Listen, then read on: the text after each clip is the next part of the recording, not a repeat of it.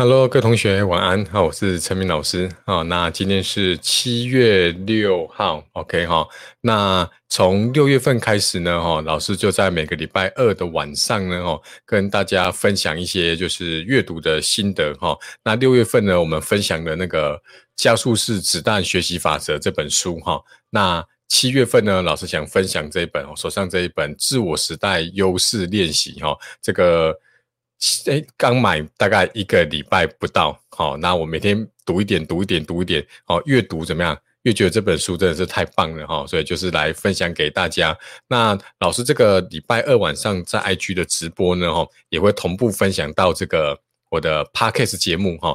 那如果你现在是在那个 Apple Podcast 收听这个节目的话呢，哈，哎，可以帮我在这个下面留个五星好评，好不好？OK 哈。那如果还不知道我有这个 Podcast 节目的人呢，哈，可以去这个，不管你是苹果就是用 Podcast 对不对，或是一些其他的管道，或是那个 Spotify 哈，可以搜寻明明老师就有说，OK 好，这是我的 Podcast 节目哈。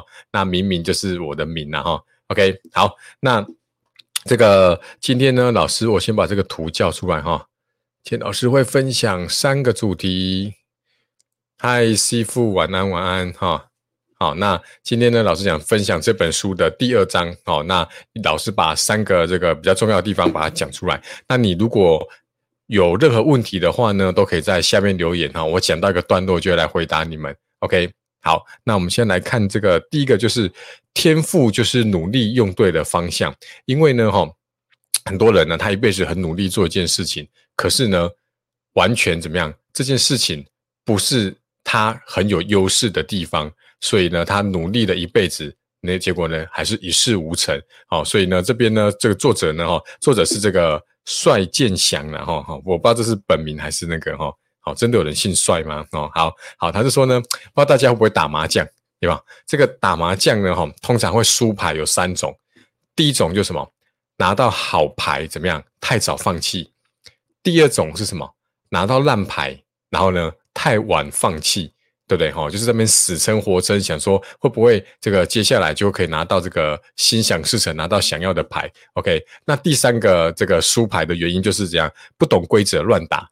好，那你想想看哦，拿到好牌或者拿到烂牌，那个都不是我们可以决定的，对吧？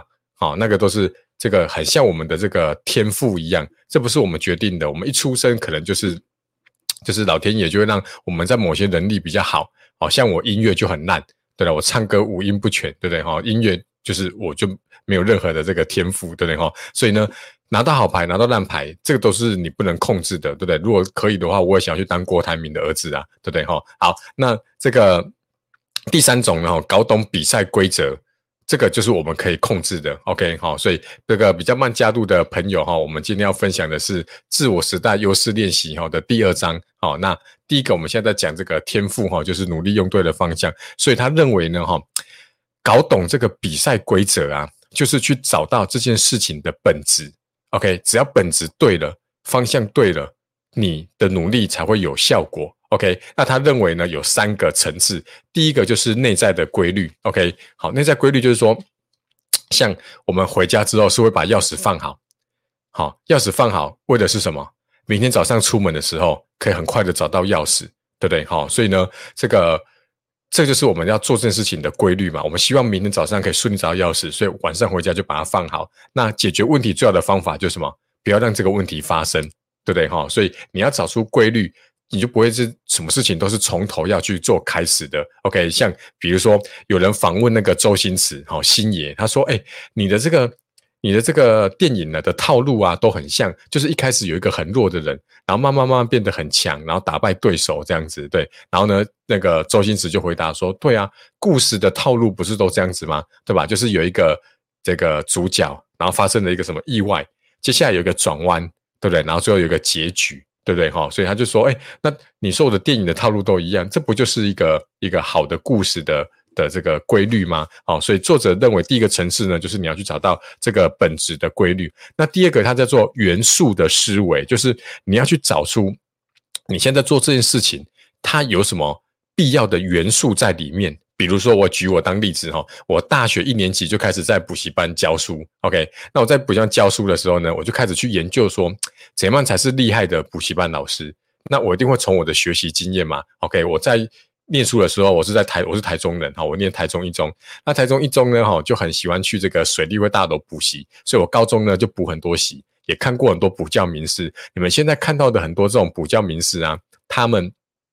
他们在我现在可能都不是本人哦。现在大家有没有听过陈建宏？可是应该陈建宏本人没有在上了吧？哎，我在念高中的时候，哦，很久很久以前的哈，是陈建宏本人在上的，对不对？像，哎，像啊，我我数学的这个刘立伟老师，他现在还在。OK，那像我高中数学还要补过朱志群老师，对不对？我本来以为他退休了，可是前几天在发现那个 YouTube 上面，在那个台北的补习班，竟然还有朱志群老师在上课哦。可是已经是。满头白发，然后已经有点这个这个，真的是岁月不饶人了哈。对，所以可是我年轻的时候是给朱志群老师就是上上过，所以呢，我就去想说，以后如果我要当个补习班老师，他的必要的元素是什么？就是怎么样子？第一个，我就发现他们能够都把东西讲得很简单。OK，第二个，他们都很幽默，对吧？很多人去补习班都是去听笑话的嘛，对不对？因为他补习班老师真的很好笑。第三个就是他教的方法真的有效。所以呢，我就把它简洁成三个，就是什么简单、有趣、有用。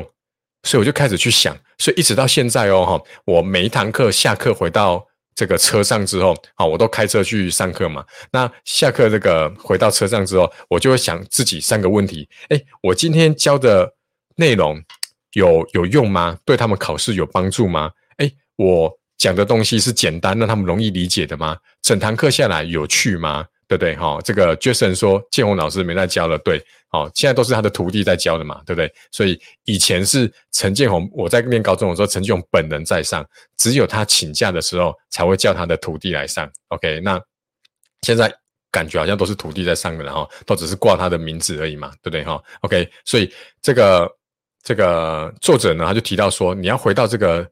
本质呢，就是它里面有哪些固定的元素？OK，好，那么回顾一下哦。第一个，他认为要找到规律；第二个，你要去有元素的思维。哈，像我刚刚就去想，我要当补习班老师，我归纳出他最重要的三个这个元素。好，对一个优秀的补教老师而言，就是要把东西讲得简单，然后要幽默有趣，再来对他们考试是有帮助的。所以我就一直努力的往这三个方向去做。好，那第三个就是什么？第一原理，第一原理就是。这个这个学科的本质跟根基啦，像生物学的第一原理就是物竞天择，适者生存。OK，好，那他就是希望说你在做这件事情的时候呢，能不能去找到它的本质？像刚刚讲到说，补习班老师都要幽默有趣，对不对？那我自认为我是蛮蛮幽默的人呐，所以我以前就在想说，怎么样子才叫做幽默？OK，所以后来我就归纳出来了，它的第一原理就是什么？要突破你的期待。突破你的期待，就是你以为我接下来会这样讲，而实际上我没有这样讲。像很多那个学生跟我说：“老师，他他到大学好想交女朋友，那是不是不能去成大？对不对？因为成大大家知道男生很多。对，那我就跟他讲嘛，我要开个玩笑嘛，我就说：对呀，这个成大哈，这个比例呀，男女的比例啊，男生是七，哎，然后他就接下来一定会以为我讲女生是三，对不对？哎，我就没有讲，我说男生是七，狗是二。女生才一哇，这样就突破你的期待了，对不对？你就觉得哦哦，在原来在成大里面狗比女生还多，有没有？就是可以凸显出成大都是男生的这个有趣的点，这样子。OK 哈，所以这个总结一下了哈，就是你如果要在这个把你的天赋呢，在这个你努力的方向上用对的话，要三个这个最基本的工具，一个就是找出规律，第二个就是。找出它必备的元素，第三个就是第一原理。OK，好，这是老师今天要分享的哈。哎，你们有问题都可以随时留言哈，可以按下面那个你问我答，好，就是有一个泡泡里面一个问号那一个哈。那老师等下中间空档的时候会帮你回答哈。好，那第二个呢哈，在大家可以看一下我的这个画面哦，就是信念是潜藏的潜藏的超能力啦。OK，好，因为呢。百分之九十九的问题呀，哈，都是我们的注意力呢放错重点了。比如说，你考试考不好了，你把注意力放在那个很烂的分数，可是其实应该是要放在哪里？你把错的弄懂，对不对？你失恋了，你把注意力放在哪里？放在过去，放在他对你不好，实际上你应该把它放眼未来，对不对？哈，所以这个就有点像是有点是，就是我们在做一件事情的时候呢，我们应该关心的是它的领先指标，而不是落后指标。就像刚刚讲，考试考完的那个成绩出来的那个分数已经是落后指标了。那什么叫领先指标？领先指标就是哦，我每天要算几题数学，每天要背几个单字。好，这就是我们的这个领先指标。比如说，我要减重，我要减几公斤，三公斤、五公斤，好，那个都是落后指标。领先指标是什么？哦，我每天要运动几分钟，我每天要少喝几杯含糖饮料，那个就是领先指标。只要你领先指标达到了，你的落后指标就会跟着出来。OK，所以呢，哈，明明就是你看错了这个世界，你却以为是骗世界欺骗了你。OK，因为你都没有把它这样子。这个信念用在这个对的地方，OK，所以呢，这个里面他就有一句话说哦，他这个这个作者呢，哈，他是大陆一个很有名的教育机构，叫做新东方，OK，然后他他们有一部电影叫做《海阔天空》，《海阔天空》是黄晓明演的，就是跟那个谁。邓超是不是哈？就是不知道有没有看过，就是在讲新东方这个教育机构崛起的故事。OK，他说呢，他在这十八岁的时候呢，就在新东方授课了。他说他的前辈送他一句话，他说什么？教什么都是教热情，学什么都是学自信。OK，我就很有感觉，因为每次补习班都很多这种学生来，都是这样子，成绩不太好。那我印象中去年就有一个明道高中的学生啊，我的这个主要这个教授的。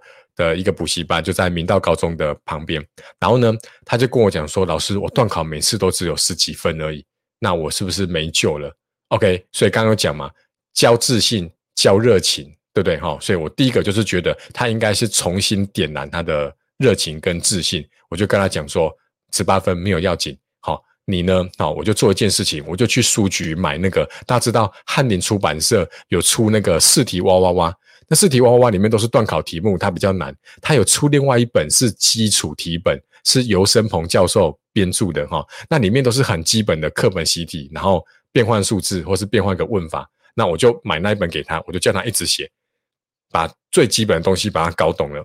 就下次月考呢，他考了四十分。那你就说老师那四十分也很烂呐？可是对他而言，他从十八分进步到四十分，他开始怎么样子有自信了。有自信那种自信的感觉，就是你看他上课那个眼神就不太一样。OK，那有自信之后呢，他就会点燃他的热情，他就愿意去挑战比较难的题目。然后最后呢，在下一次月考，我印象中他就考到六十几分了。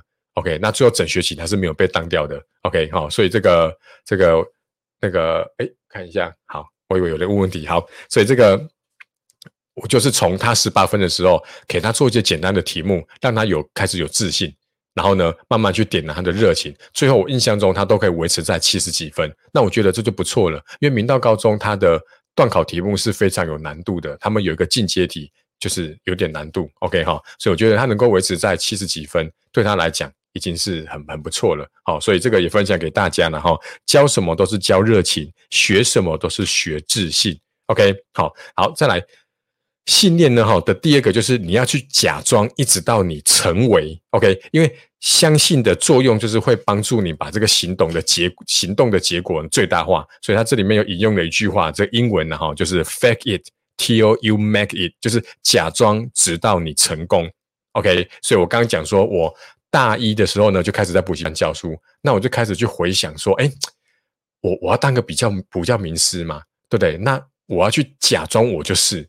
那怎么怎么做？我先模仿，对不对？我就开始去想，我高中的时候刘立伟是怎么教这一题的？OK，台中的应该都知道补教名师刘立伟嘛，哈，好，然后就开始去想，哎，刘老师在这个地方是怎么教的？那我就学他，我就学他，OK，那他到这个地方会铺什么梗？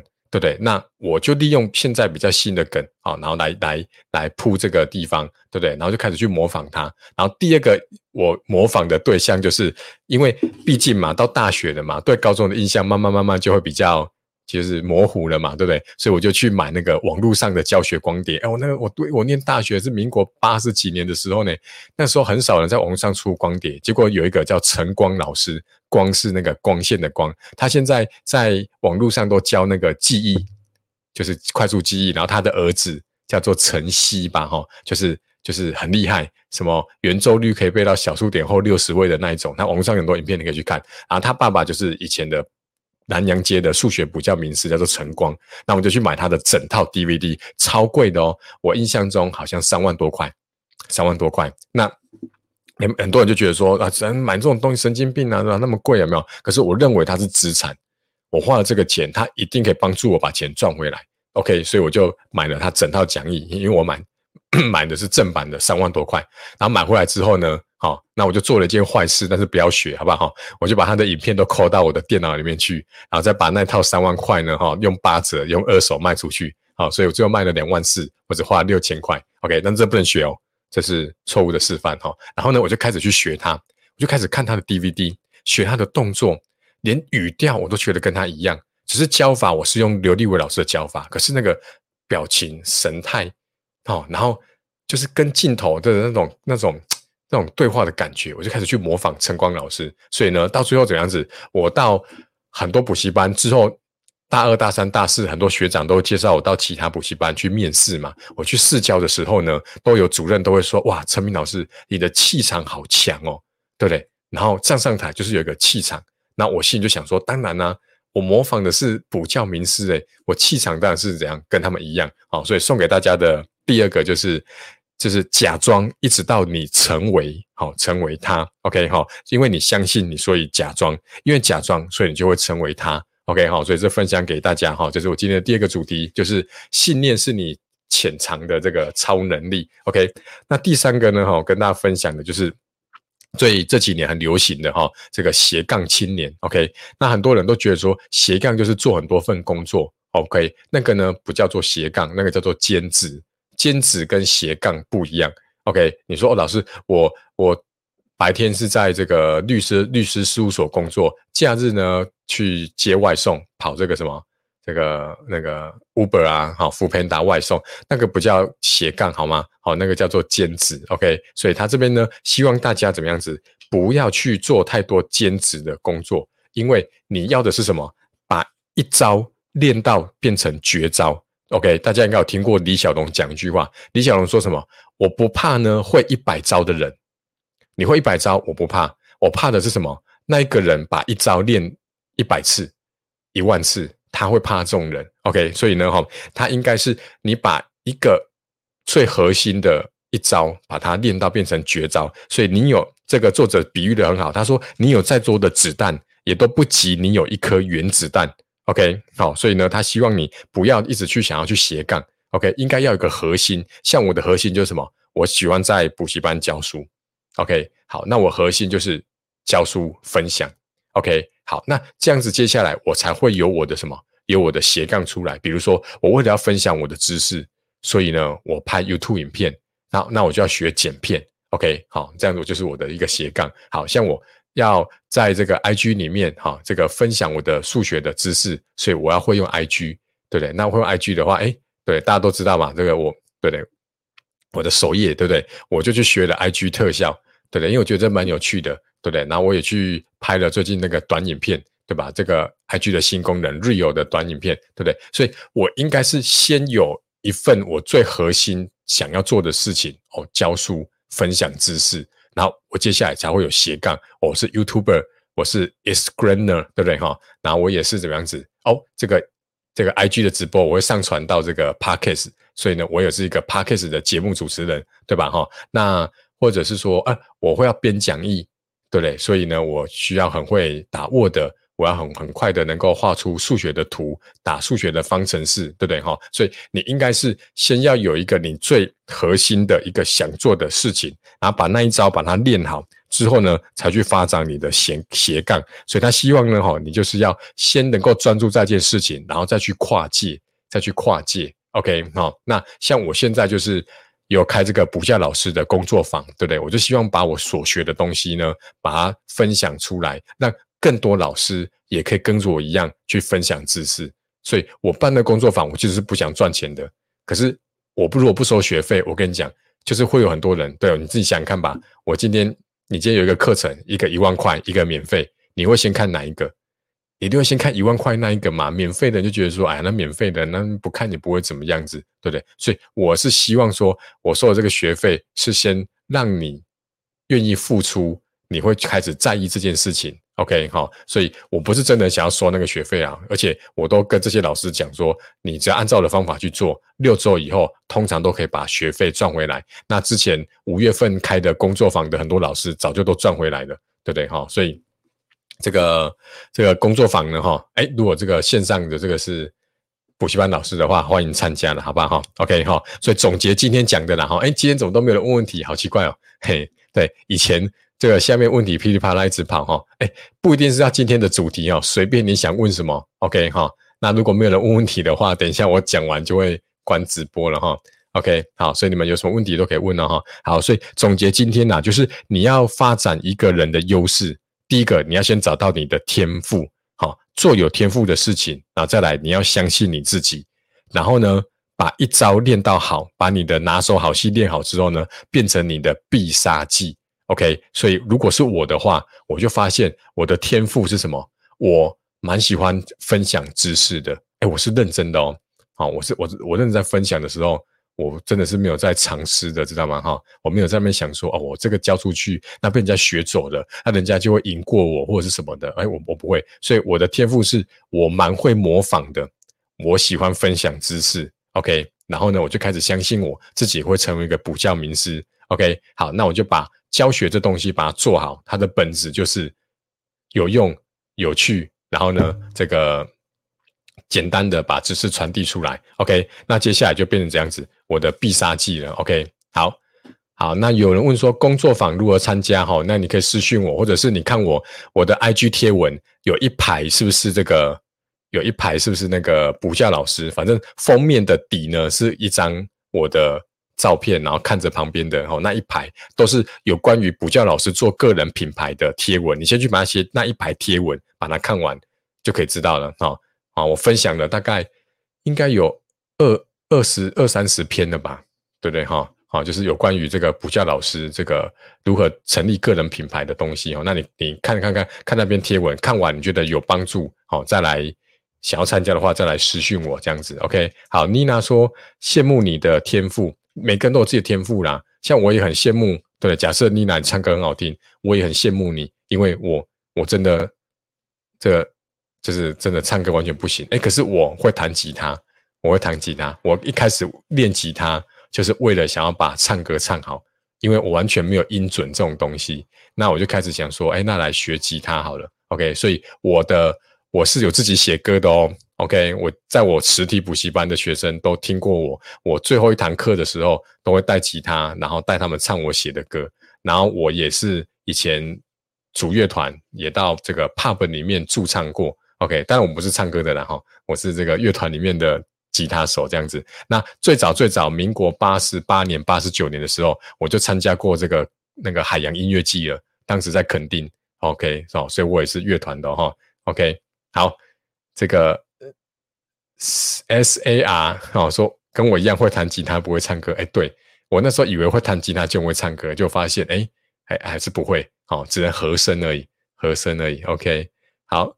这个师傅说，确保自己目前努力的方向是真正适合自己的。哎，只要你的努力呀，这个效果很明显，那就是这样子，就是适合你自己的。举例来说，这本书也有提到，他说他是教英文的嘛，他在新东方教英文哈，他就说，哎，有一个这个学生跟他说，老师啊。我十年呐，很努力学了英文呐，可是四级还是考不好。我猜这四级应该是我们英检的中级啊，或是中高级哈。他就说，好，举例就以台湾来讲哈，就说，哎，老师啊，我努力的学了十年呐，补习补了十年呐，我为什么那个英文的中级都考不过啊？那老师回答他说，那因为那那你就不要学啦，好，因为那这个东西就不是你你的天赋嘛，你可能就真的对语言没有什么天赋，那你就不要学了嘛，对吧？谁说一定要考过中级？你有初级？OK 就好了嘛，对不对哈？所以这个你你这个师傅呢，如果你假设在某个地方努力，哎，像我刚刚讲嘛，就是我我发现我喜欢分享知识，然后我去模仿名师，我去应征主任那个主任那个补习班主任说，哎，你你好有气场哦，然后学生反应也都不错，哎，我就知道我的努力是对的。那如果我当初是想要去参加星光大道歌唱比赛，对不对？那我海选就被刷掉了。那我参加了十次海选都被刷掉，我就知道那个不是适合我，我可能唱歌就真的难听，对吧？哈，所以吸附呢，你可以去想一下，说你你目前的努力，它的效果是不是真的很明显？如果不是真的很明显的话，那你是不是可以试试看，说，哎，就是换个路条，换换条路走，或者是说，可能去找一个对你来讲更有优势的地方，哈，去去走，OK。好，妮娜说老师教学真的很棒，谢谢谢谢啦，哎，刚温啊，哎，这个，哦，这个 Rule Air 说讲话太感性，我妈我妈真假的，是因为声音很低沉嘛，哈，哦，这个 SAR 说唱歌也可以学，哎，我真的想学，但是因为我现在太忙了，等到我儿子可能大一点，然后他现在才两岁嘛，哦，等儿子如果大一点的话，然后这个。补习班的事，这忙忙比较不忙的时候，我会认真的想要去学呢。像那个那个谁，有一个 YouTuber，一个女的在教唱歌，什么那个叫什么嘎嘎老师，是不是？哎，我真的很想要请她来当我的唱歌家教。OK，好，Jason 说，手边同时有很多自己有兴趣的事，但觉得力不从心，无力感很重，该如何面对？那我觉得就是你要有先后。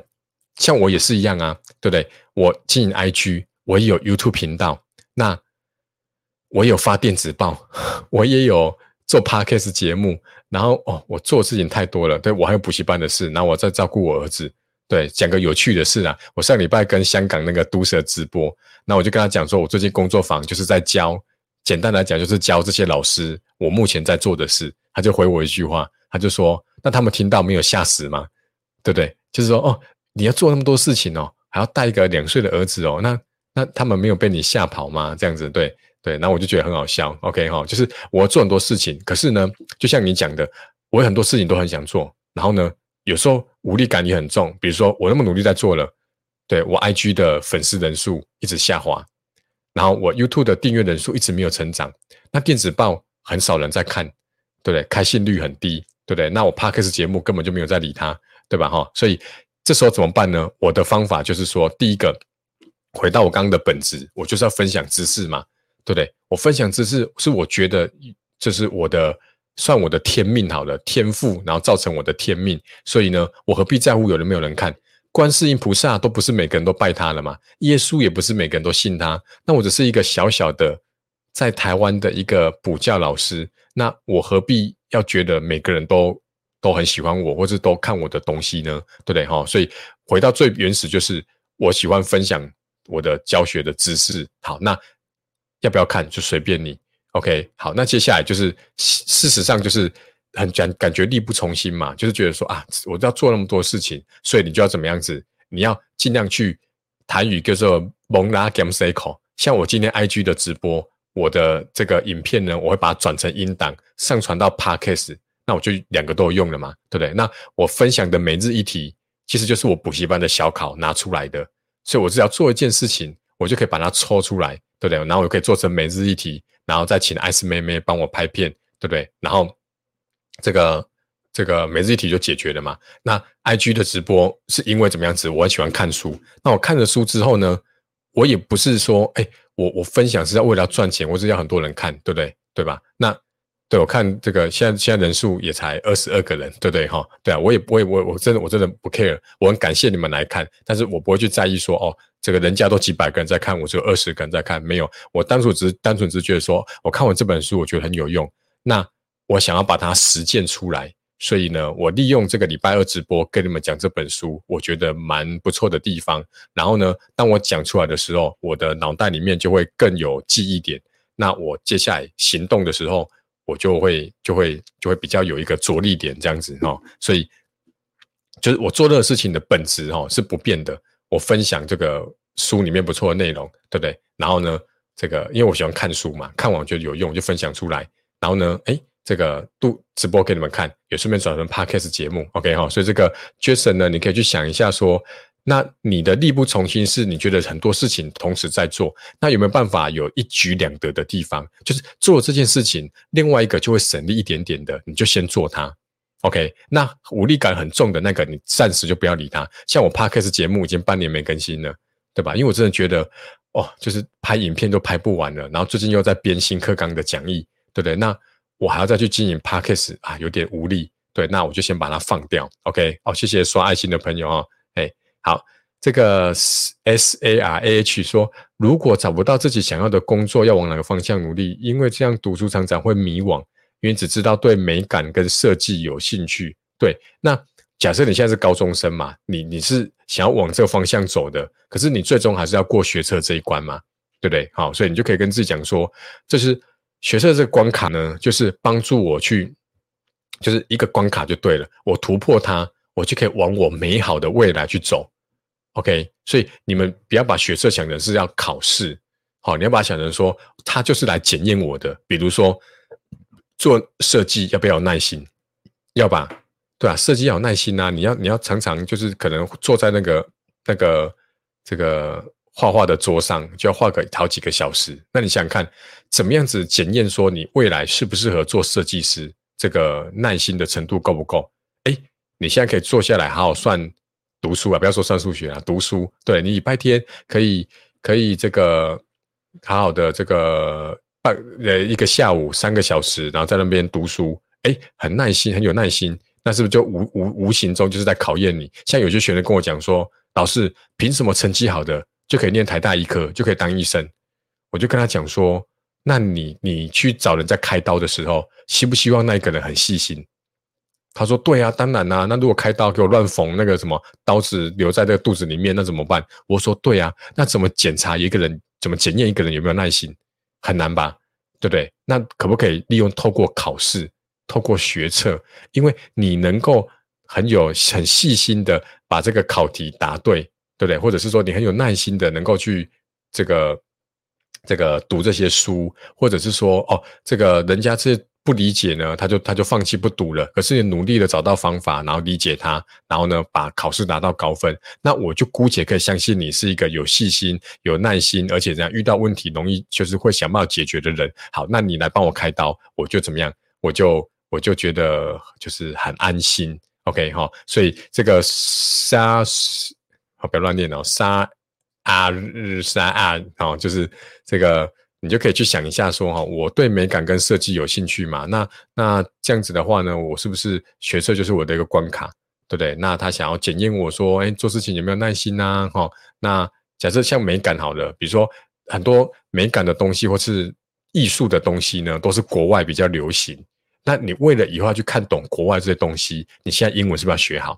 那怎么知道你英文有没有学好？学测就是一个检验的关卡。好，所以你可以从这个方向去想啦，就是说，我现在做这个东西，我只要突破学测这个大魔王，美好的未来就在等着我了，我就可以去做我很多感兴趣的事。所以呢，你英文学好，以后去看国外的艺术品展览或者是资讯，你都可以怎么样，很轻松的得到最新的资讯，对吧？那因为你要读书，所以你要这个长时间的坐在桌子前面，哎，对你以后做设计也有帮助，对吧？哈，OK，好，你可以朝这方向去想啊，给你参考。好，这个。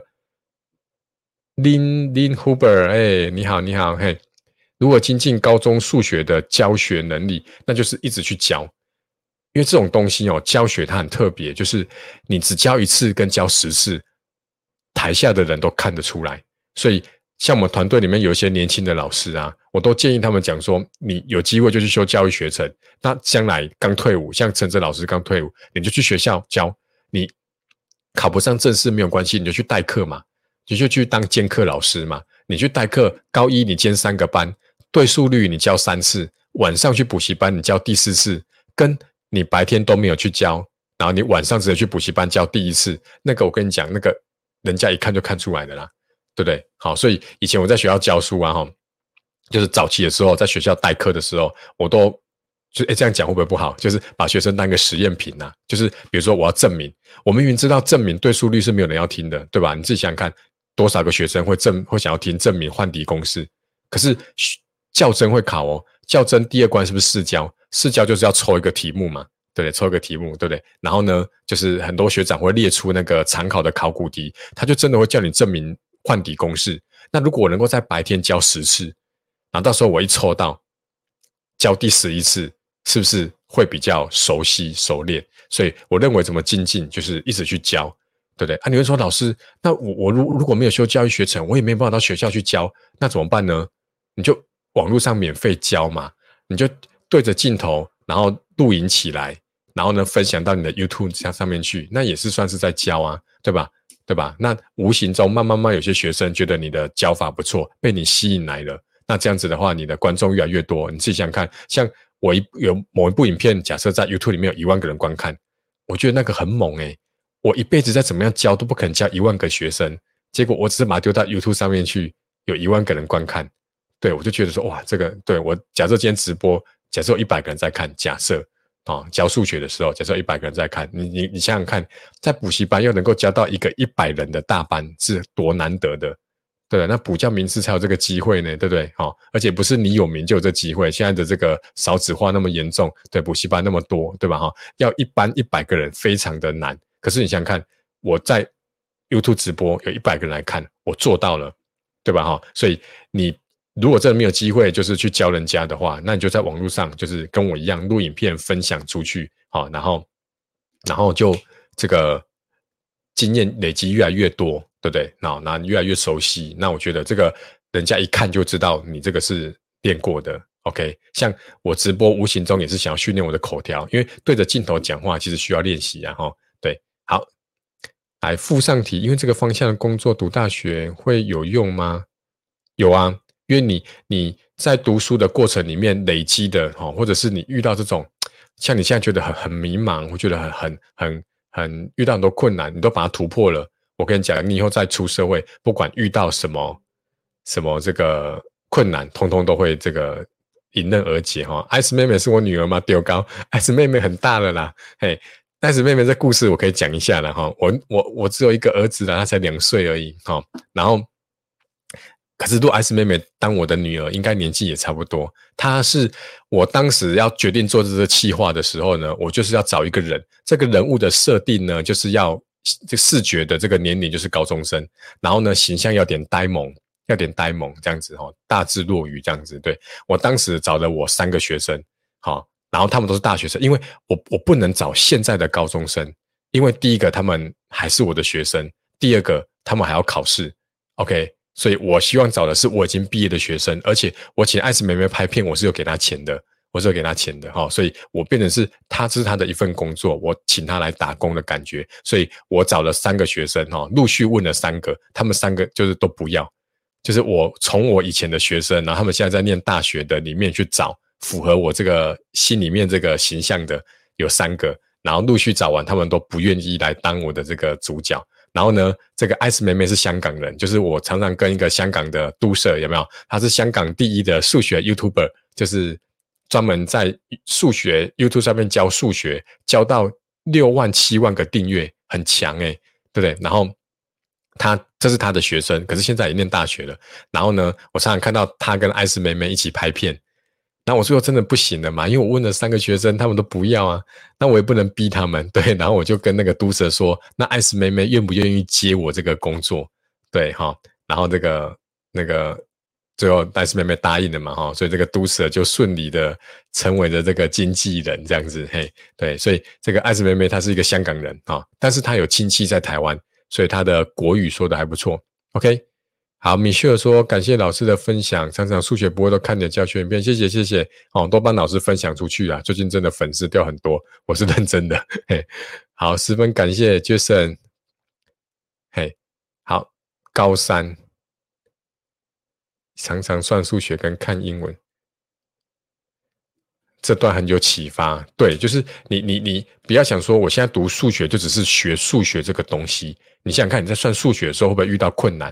那你会愿意去找方法，比如说你们愿意在上网去找解决方法，找到我的影片，然后把它搞懂了。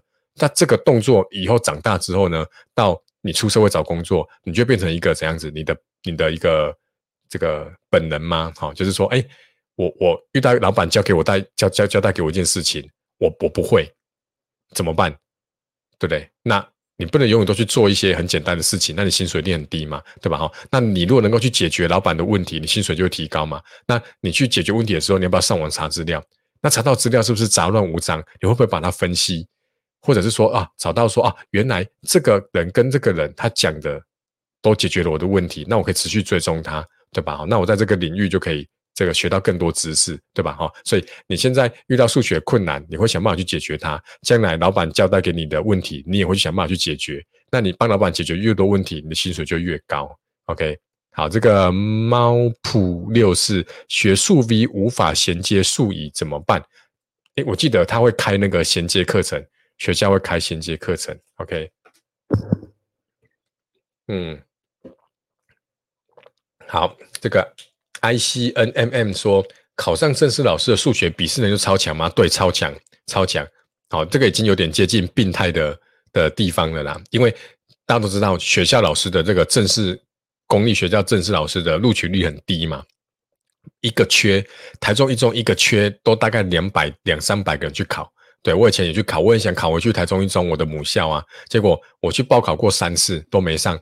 那第三次的时候呢，哈。我就跟我自己讲说，哈，这个真的再不上我就不要去了，因为去一中的老师，他要带学生去参加科展，要去考那个奥数，就是奥林匹克的数学，那他都希望这些老师能够有这些能力，所以你就变成是他会考你这种题目，那你就为了他考这种题目，你要去准备那么偏的数学，对不对？那你如果到另外一间学校，他考的又不一定是这个东西了，所以考上正式老师的那个笔试能力真的都超强。超强，对，可是笔试能力强就代表会教吗？对不对？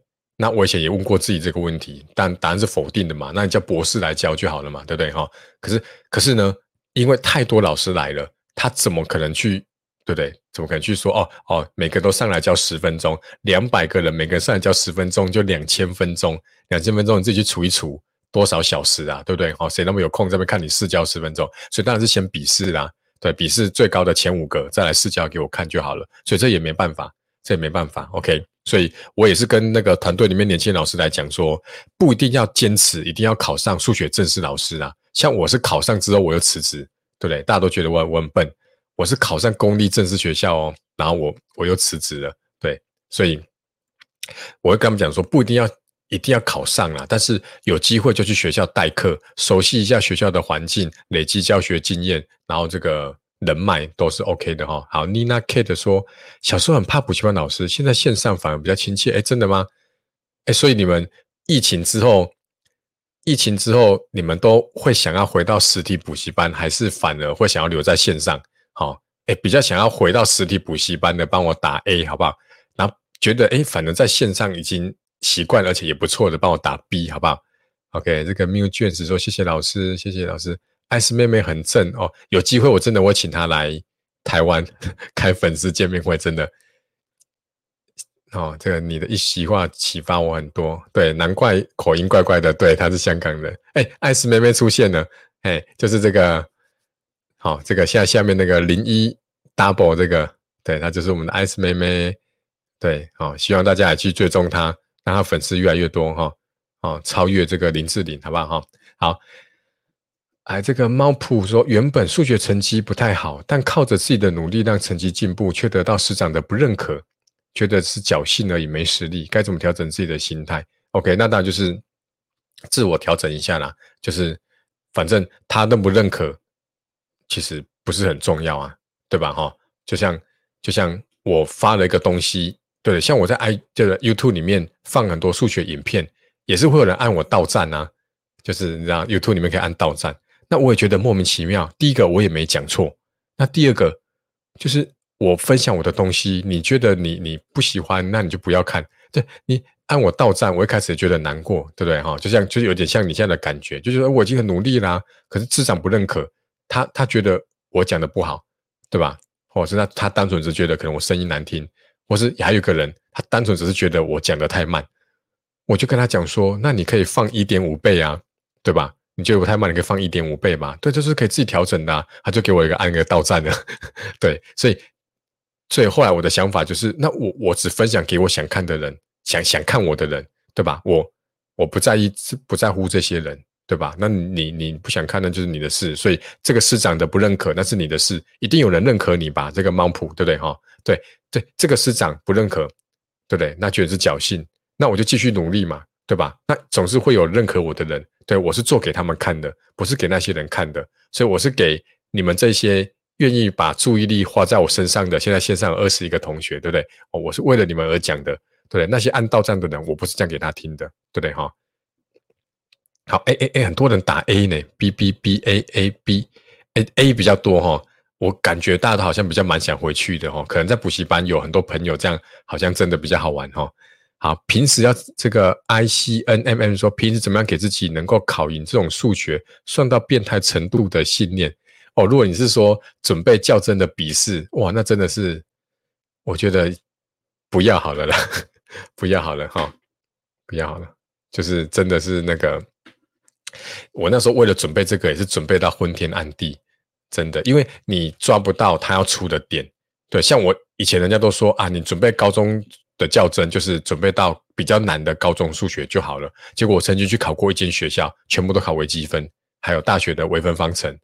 对，那一进去看到题目，全部傻眼呐。好，那我就开始准备微积分大学的东西。结果去到一间学校的时候，他都开始考数学竞赛的题目，对不对？那你你要怎么准备？你永远准备不完啊。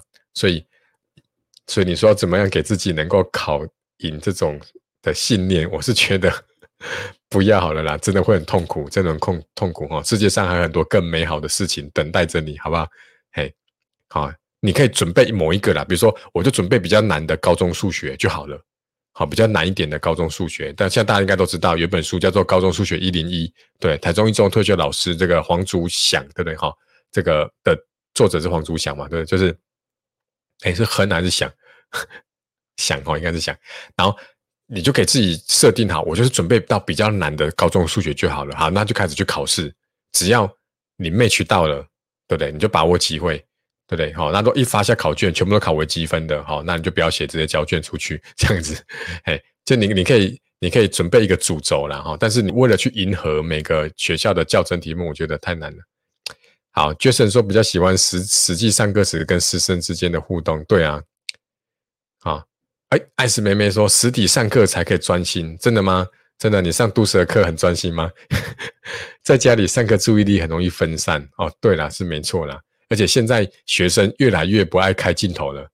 对，好，为什么要考上这个公立教职又放弃？哦，这个之前我有一次直播有讲过。反正总之就是，总之就是我不想要。第一个就是不想要被绑住时间太久，因为学校的老师薪水都蛮固定的嘛，对吧？你硕士毕业起薪就是四万多块嘛，对吧？哈，所以他学校老师是很稳定，可是钱就是很稳定。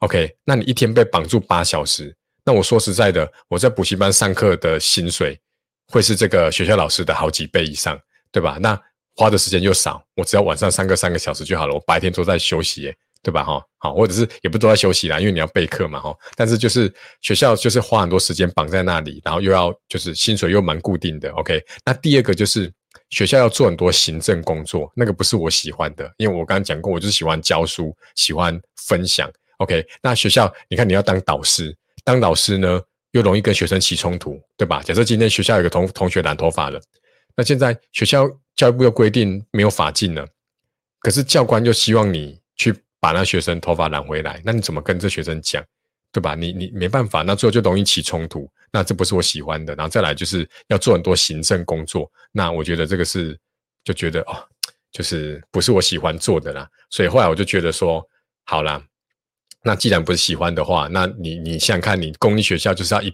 教一辈子，教个三十年，要教到现在的是九五制的嘛，对不对？要教到六十几岁才可以退休，诶那我一想到我就觉得啊。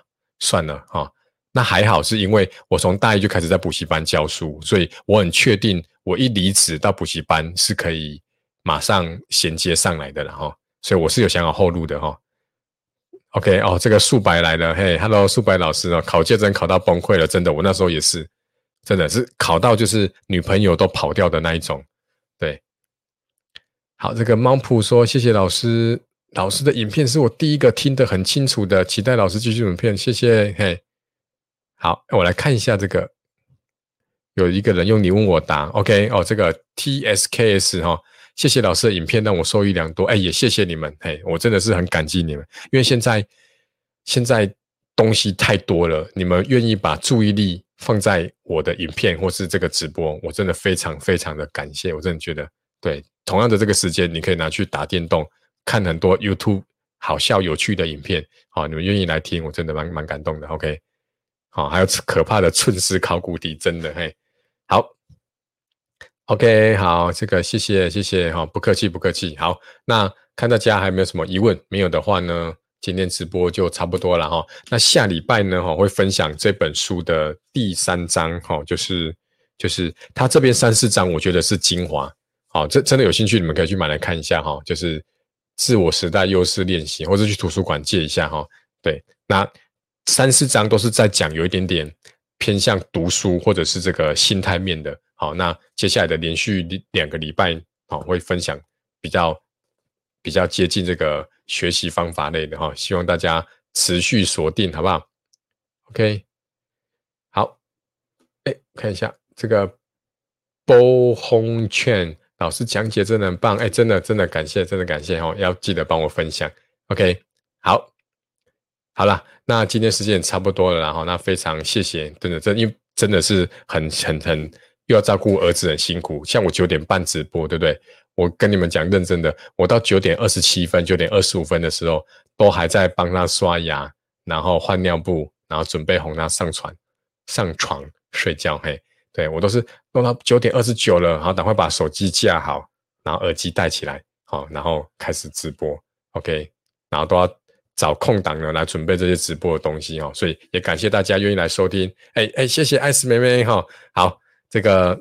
感谢你，感谢你哈，真的是帮我帮了我很多的忙。OK，好，大家晚安喽，拜拜，拜拜，大家晚安。